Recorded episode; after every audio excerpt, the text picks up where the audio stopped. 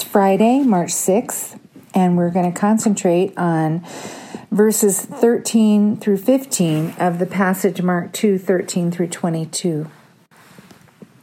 In these few verses, we see Jesus calling Levi, a tax collector, to follow him. Tax collectors were not held in high esteem by society, maybe even less so than the IRS is today. Jesus ate with tax collectors and he ate with sinners. And Jesus' actions often elicited controversy or opposition from others, often from the Jewish religious establishment. Perhaps they were jealous, wondering why they weren't invited to eat with Jesus. And I would ask, why aren't you inviting him to your table? Because sometimes the attitudes that are shown here are envy and um, and judgment towards others that they consider less than themselves, as they consider themselves the righteous ones. But everyone is welcome at God's table. In our practice of the Christian life, we need the company of diverse people at our tables and at the Lord's table. People who are different from us, with different life experiences, help us to experience the Lord's presence in new ways. We can see through new eyes.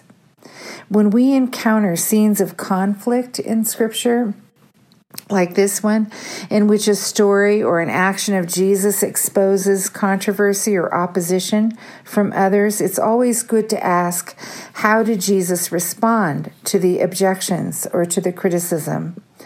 In this case, Jesus says, Those who are well have no need of a physician, but those who are sick. I have come to call not the righteous, but sinners. So Jesus is the great positive example in the story, and therefore his opponents are people from whose behavior we are to learn by way of negative example. In this story, the scribes and Pharisees' attitudes betray their arrogance and judgmental attitudes toward others and toward Jesus. They are offended that Jesus would eat with tax collectors and sinners.